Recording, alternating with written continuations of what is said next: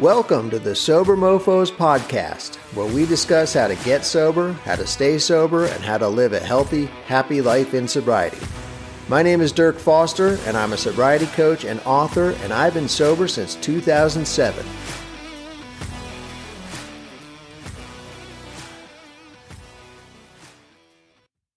So, just because we get sober doesn't mean all of our problems go away especially when it comes to money problems. A lot of us who are in recovery or who are new to sobriety come to realize that we have um, some pretty bad money issues and money problems. So we have to figure out a way how to deal with those money issues, how to get out of debt, how to pay down debt, how to save money, make money, and repair the damage that we've done to our financial lives. And that's what I want to talk about. Before I start, I want to invite you to visit my website at sobermofos.com.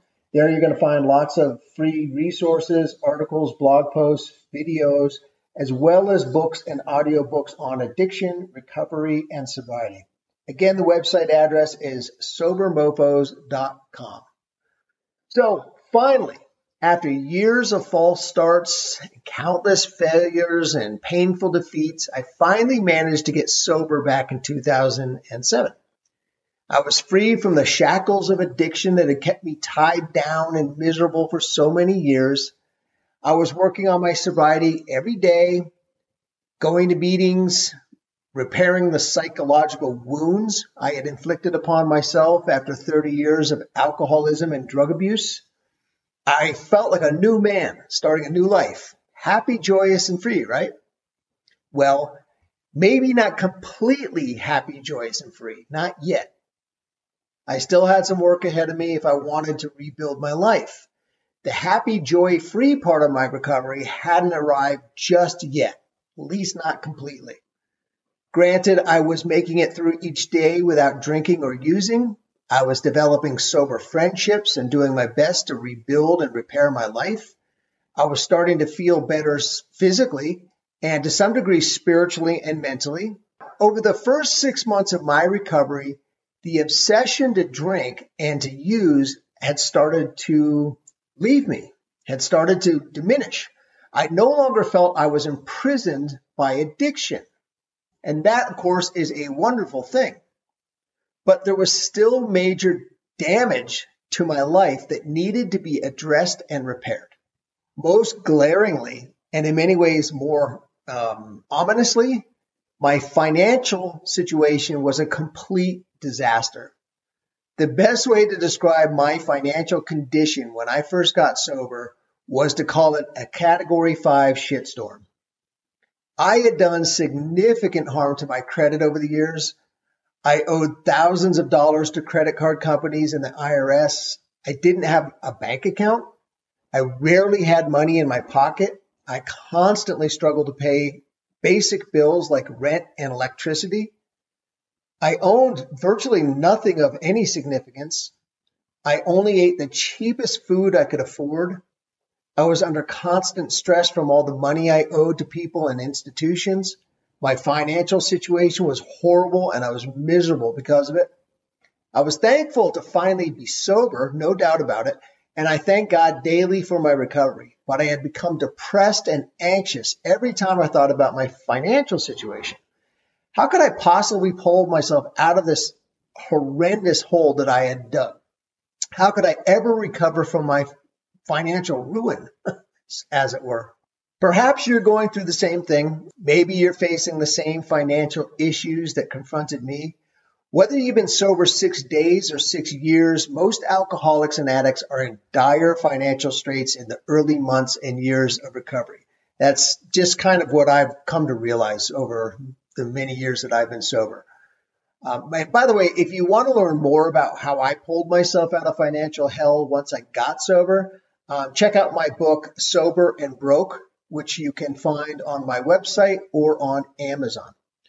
So, one of the most difficult challenges we face as recovering alcoholics and addicts is our inability to establish a stable and healthy financial life in recovery. Even addicts who have been sober for decade, decades often have serious money management problems that plague them and keep them from enjoying life more fully. It seems to be a part of the addict's DNA. Many of us just suck at implementing basic financial principles in our lives. It's ironic because when we're still drinking and using, we're absolutely brilliant at scheming ways to pay for our booze and drugs. We're natural hustlers when it comes to feeding our addictions, no matter how much they cost. Where there's a will, there's a way, right? If we need to feed the addiction monster, we're going to find a way to feed it, even if it means even if it means not feeding ourselves or our families. We're ingenious when it comes to financing our addictions. But once we get sober, we look around, often dazed by the financial devastation we've imposed on ourselves. How the hell did it get this bad? Holy shit, what happened to my life? I'm broken. There doesn't seem to be any way out. The good news is there are ways to repair and rebuild your financial condition, and you don't have to be a money wizard to implement them in your life. And I want to emphasize it might not happen overnight. In fact, I promise you it won't, but you can rebuild your personal financial situation with a little effort and patience. Patience is very important. For me, it took around two years before I felt stable financially. By then, much of my bad debt had been paid or um, renegotiated. I had a bank account with some money in it. I always had a few dollars in my pocket. I was able to pay all of my bills each month. What an amazing feeling that that was, including rent and electricity. I was able to buy healthier food, and my stress and anxiety over money had greatly diminished. Eventually, I was able to start my own small business, with, which flourished and which also provided me with enough money to pay off my debts and move from the city I lived in to a beautiful home in the Sierra Mountains. And um, just so you know, today I am financially solvent. Um, I have money. I own a house. I own a couple cars. Um, we're in good shape today, but it but it took a while to get there. And was it easy getting there? No, not always. But I got there anyway. Just like getting and staying sober, I had to put in the time and effort to make it happen. I had to set some goals and remain persistent and determined to reach them. All right, we got to set goals. And you can make it happen too in your own life if you're just willing to put in a little time to repair the damage. Financial hell doesn't have to be a lifetime prison sentence. With a little effort, you can escape the financial trap and experience the happiness, joy, and freedom you deserve. In the most basic terms, there are a few things you need to address in order to recover your financial life. You need to um, work on your money mindset, how you think about money, in other words. You need to figure out ways to save money. You know, we're very good at spending money, but we need to figure out ways to save money. You need to figure out ways to get out of debt. And you need to figure out ways to invest in your future. All right? You don't have to be a genius to do any of this. In my experience, there's almost nothing worse than the feeling of being broke and in debt. Being in financial debt and having no money is just gross. I absolutely hate the feeling I get when I have no money and it seems like I owe the entire world something, right? It's just devastating. Equally nauseating to face are what I call the wolves at the door all those debt collectors constantly harassing me with phone calls and threatening letters. Now, on the opposite side of that sickening feeling I'm discussing is the feeling I get when I have a few bucks in the bank and in my pocket. And the creditors are leaving me alone because I'm making regular payments and whittling down my debts. That is one of the best, most exhilarating feelings you can experience. It can change your entire perspective. It can also free up your time so you're able to pursue other things that make you happy and bring joy into your life. We live in a culture based in large part on debt. We feel that we have to constantly be borrowing and racking up debt in order to participate in the system and appear successful. Most of the time, especially when we're living irresponsibly as addicts and alcoholics, alcoholics, we end up in ruinous debt that sucks out any semblance of joy and energy from our already difficult lives. So, what's a recovering drunk or addict supposed to do? Attack it. That's what. Attack the debt, attack the lack of funds, attack the lack of employment, attack, attack, attack until the battle is won. You have to get into the trenches and wage battle against the debt you owe, save money where you can, and develop a plan to invest in your future. You have to develop healthy habits that will help you achieve financial peace. You might be thinking, I'm in way too much debt. I can't find a job. I don't know how to handle money. I've never been good at saving. I don't know anything about business or how to make money. I'm lost and there's no hope for me, you know, blah, blah, blah. Bullshit. There is hope. I've seen countless recovering addicts who emerged from horrendous debt, saved money, created companies, or got high paying jobs and built significant savings accounts and investment portfolios. And I'm not talking about money wizards and MBAs here, just average people like you and me who went went from broke booze hounds to thriving money makers in a relatively short period of time. And you can too. Trust me, maybe you're not looking to build an empire. Maybe you just want to get out of debt and save a few bucks. And, and that's what I want to talk about. You have a choice. You can either sit helplessly and lament how poor you are, or you can stand up and start the climb out of the debt hole and begin saving for the future. I assume that if you're listening to this right now, you're ready to climb out of the hole, right? Or at least you're thinking about it and you want to do something about your financial situation, right? Being broke and in debt causes a tremendous amount of stress on your body, your mind, and your spirit. It weighs you down, kills your energy, destroys incentive, and can lead to fear and depression. I'm sure this isn't news to you, but it's important to recognize how much debt and financial anxiety can impact your, your daily life and health. Studies have shown that long term financial stress can result in migraines, sleep problems, emotional stability, and even heart disease. For me personally, the most the worst part about financial stress was the constant lack of sleep it created. I would toss and turn all night, every night, wondering how the hell I was going to pay for this and pay for that. All the stress and lack of sleep felt horrible, and I was I was a serious and and it was a serious threat to my sobriety too. You know, because you start feeling that bad, it's so easy to turn back to the bullshit, you know, the alcohol or the drug abuse to make ourselves temporarily temporarily feel better. Many recovering alcoholics and addicts relapse from financial stress. That was always one of my biggest fears that the financial stress would lead me back to the bottle. I knew that I had to figure out how to get out from under the financial rock that was crushing, crushing me and threatening my recovery.